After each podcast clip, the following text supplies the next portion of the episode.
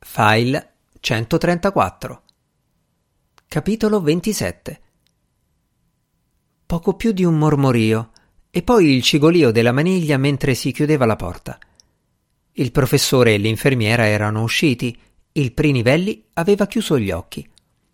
Non aveva più dolore, si sentiva stordito, confuso, immerso in una sorta di sonno dentro il quale i pensieri non dormivano, ma giocavano tra di loro dandosi il cambio senza nessun ordine logico.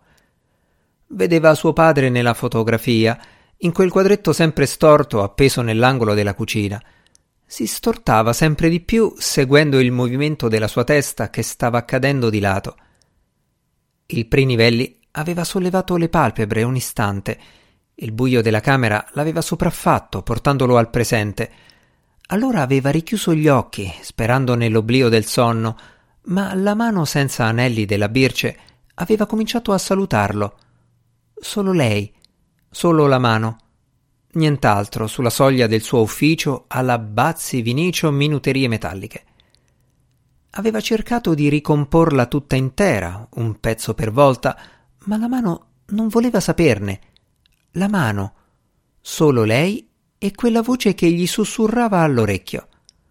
Ma era quella del Bazzi che gli diceva di badare alle viti che gli venivano bene, che al resto avrebbe pensato lui. Si era sentito mormorare ma sì, ormai era cosa fatta, se non avesse avuto quell'accidente adesso. Ma che ore erano? La faccenda della firmetta sarebbe stata ormai risolta, aveva promesso, no? E poi via tutti quei morti di fame. Il Prinivelli aveva sorriso al pensiero. Una fantasia glieli aveva mostrati incolonnati come profughi nel viale polveroso che portava alla stazione. Ultimo della fila, il Cremia, con il figlio cretino che continuava a chiedere dove stavano andando. Appena uscito da lì, avrebbe ottenuto la firmetta dalla Tripolina, si sarebbe lasciato dietro sé tutto il passato, la firmetta avrebbe scacciato anche l'ombra dell'orfano.